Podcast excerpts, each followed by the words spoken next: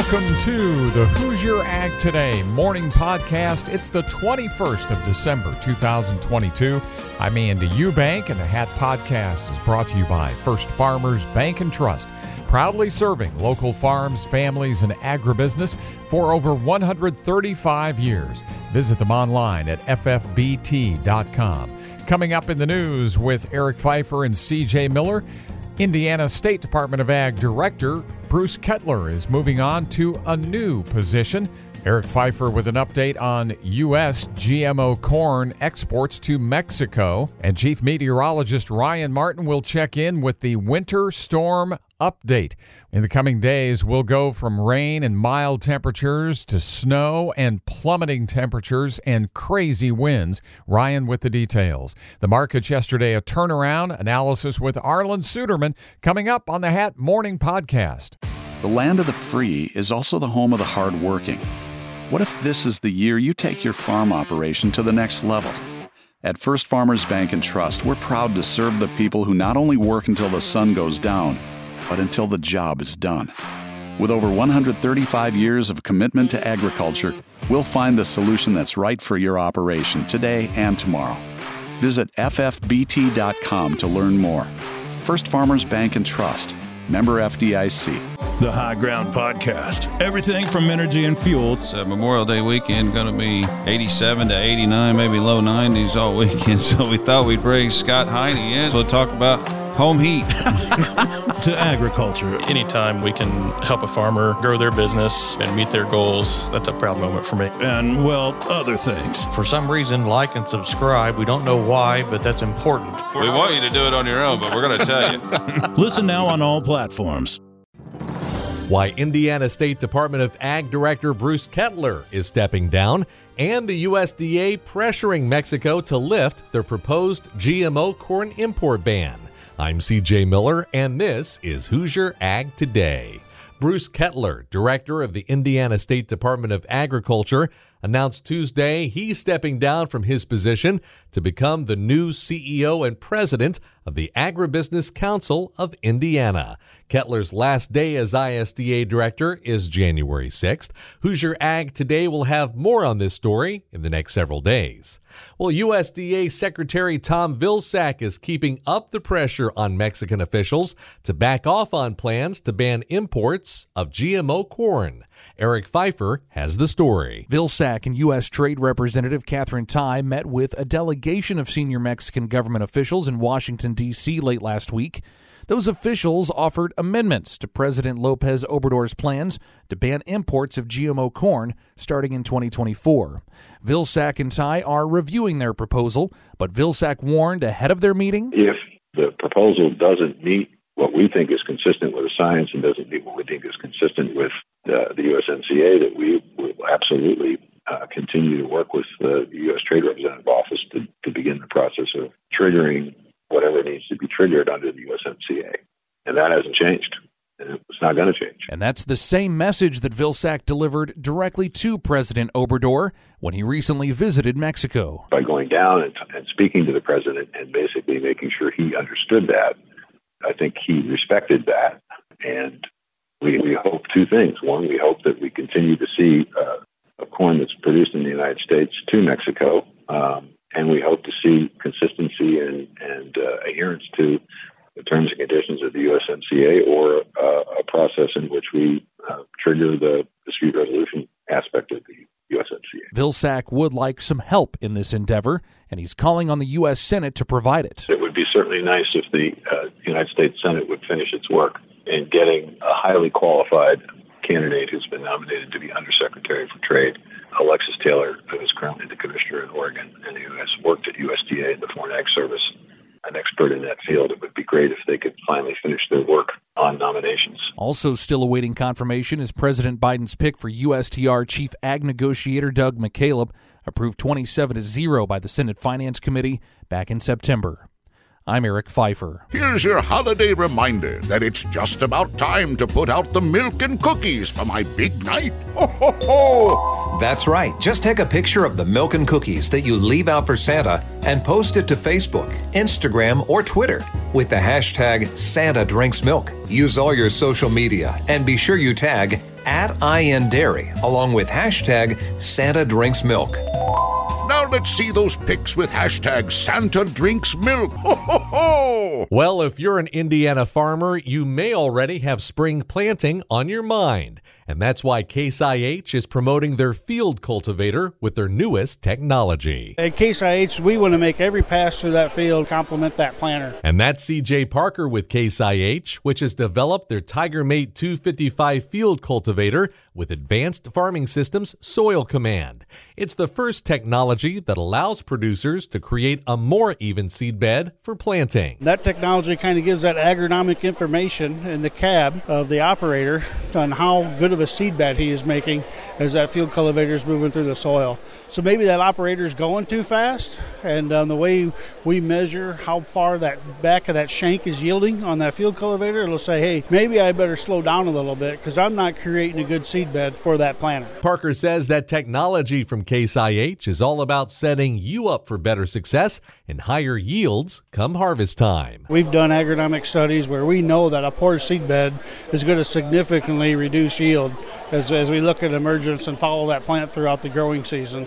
So it's it's really important to have, make sure every pass complements that planter as best as possible. Parker adds that Case IH continues to put in the research and development to grow their line of equipment. We're constantly looking at uh, adding new technology, new innovations to the line of all of Case IH equipment, and I've been really talking to them customers out in the field that are using it to make sure it uh, it works in their operation and that, that it works from the east coast to the west coast and from north to south because it really needs to work for everyone. For more information about the Case IH TigerMate 255 field cultivator with seedbed sensing technology, visit caseih.com. I'm CJ Miller. Hoosier Ag Today? Timely, relevant, credible. Your operating loan for your farm needs to cover all that could be. That's why Farm Credit Mid America offers flexible financing options to take care of the day to day so you can free up capital to maximize opportunities for your farm. Use our online banking or mobile app to conveniently check funds so you always know how much cash you have on hand and can plan for what's ahead. To find an operating loan that works for you, visit e-farmcredit.com. Subject to credit approval, additional terms and conditions may apply. Farm Credit Mid America is an equal opportunity lender. I'm Chief Meteorologist Ryan Martin with Hoosier Ag Today's Indiana Farm Forecast. Our winter storm is still on the way. Easy peasy. It's coming towards us. It's going to bring rain to start. Then rain goes to snow. The snow is fierce overnight Thursday night through Friday midday. Then we see lesser snows, but snow continuing through the balance of Friday and into Saturday. The big story is going to be wind. Wind is going to be averaging 20 to 40 miles an hour, gusts to 55. That means blowing and drifting no matter how much snow you see. And right now, we are mostly unchanged in our forecast outlook for snow totals. That means southern Indiana, two, three, four inches, really not a big deal. From I 70 north, that's where we see the heavier snows coming together. This system is us trending just a little bit farther to the east, which would put us into the heavier snow. I think over the northern half of the state, 7 to 12, maybe 14 inches is what we will see closer to Lake Michigan, where lake effect can really kick in. 20 inches plus aren't out of the question.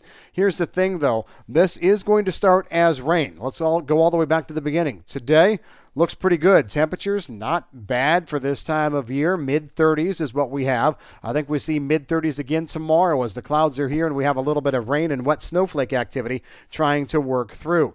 We really see the changeover overnight Thursday night, and the moisture can be fierce in that changeover. I think it's mostly snow. If it holds on to be rain longer, that will definitely affect your snow totals, but I think we have a fairly quick changeover to snow. I am not concerned about freezing rain rain at this point. And then the snow continues through the balance of Friday and through Saturday, slowly tapering off, but the winds are ramping up with those 20 to 40 mile an hour winds, 55 mile an hour gusts. We will see significant blowing and drifting. Roads will be nasty. Travel conditions I do not expect to be good at all as we move through Friday and Saturday. The winds actually stay up through Sunday. We may not be back below 10 mile an hour winds until early, early Monday morning. So, yeah, that's the big issue here. Wind creating poor visibilities, even blizzard conditions at times. So, be aware of that. Even if we end up with lower end range snow totals, the blowing and drifting will be significant. So, when it's done, what happens? Well, Monday we are mostly cloudy. We're cold. That's the thing. Christmas Eve and Christmas Day, brutal cold, single digit highs. So, wind chills are going to be nasty. But we see cold air holding on Monday, a clipper system coming through Monday afternoon into early Tuesday. Could see another one to three inches out of that clipper. Chilly for Tuesday into early Wednesday. And then temperatures moderate quickly. We will be warm above normal as we finish out the week next week and go into the new year. That's going to be a false sense of security, I think, though, as we see another round of cold air coming probably right around the middle or even around day 10 or the 10th of January, even as we move forward in January. Definitely seeing a return to brutal cold Arctic air. So get ready. It's going to be a roller coaster ride, and this storm is still on the way for the end of this week. I'm Chief Meteorologist Ryan Martin. A higher move on a turnaround Tuesday. This is Hoosier Ag Today and the Tuesday Farm Market Review. I'm Andy Eubank. Corn up, soybean futures led the way, and we have numbers coming up. Market analysis is first. This update is brought to you by Seed Genetics Direct. The year is ending, but savings aren't. Save 9% until January 10 and bundle seed and herbicide to save more. Learn more at seedgeneticsdirect.com. Right at the end of trade, I checked in for market analysis with Arlan Suderman. We bring him in now. Arlan with StoneX. Arlan, a turnaround Tuesday, especially when you look at the soybean market, but early on, the dollar index was way down, and it appeared that was helping money flow into quite a few different markets. It was a factor. There was a, a number of factors. None of them are really overwhelming. It was just kind of like today the market wanted to go higher, and they looked for an excuse, and, and the weaker dollar certainly did help. Uh, the cold coming across the plains in the Midwest was a factor. On the soybeans, a little bit of lingering Chinese business before they go ahead and make the switch entirely to Brazilian supplies provide support. When you look at soybeans, also, you have to look at the meal oil share, and we had a big jump in oil prices today as uh, funds managers who had liquidated virtually all their positions uh, came kind of back into buying the oil end of the of the share today, and both oil and meal were able to trade higher today, but with greater strength in the oil overall, um, kind of giving a boost to beans. So there's a number of factors, a number of technical factors, uh, but corn and wheat testing the top side of a downtrending channel that's held prices the last couple of months. Soybeans testing uh, overhead resistance at around the 1490 area and uh, none of them really making any convincing moves in their areas of resistance. So we'll have to see if we can maintain the same strength tomorrow, where the funds take things the other way. To keep things in a bit of a perspective as far as the prices that we're at with corn and soybeans in particular, would you have guessed at the beginning of the year that the end of the year prices would be around these levels? I probably would have thought that this is pretty reasonable considering the fundamentals. Of course, that was before the Black Sea War in Ukraine. And once that war started, I would have expected higher values for corn and wheat. Um, but the market has pretty much now erased that uh, war premium, and we're pretty much back to where I would have anticipated just on what we were seeing with global fundamentals. It's been quite a ride over 2022 with the first half of the year focused on inflation from a money flow standpoint. And then about the middle of June, the market traded, started trading recession fears. And so the fund managers started interpreting the same supply and demand fundamentals through a totally different colored lens. Um, made it really tough to sustain rallies in that type of environment. And, and the war premium that we saw eroded away, even though the war continues to linger on. You referenced the cold here in the U.S., in the Midwest, and what about an update on South American weather? It did turn a bit more favorable, I believe, earlier in the week, a little wetter. Well, you know, there's been a lot of analysts out there trying to justify moves in the markets about whether it rains in Argentina or doesn't rain in Argentina. And the bottom line is, it's very dry in Argentina and parts of southern Brazil, but there still are rains, and uh, those rains periodically come, and that's no surprise. Um, and uh, but yet it's well below normal, and the crops are still struggling, and they've had some tremendous heat. As we go over the next week, we should see much cooler weather across both Argentina and Brazil. We're still going to have moisture stress. Uh, Brazil's crops are still looking pretty good overall. Argentina's are not. The question is how low will those production totals come in Argentina? But it's still awfully early in the process.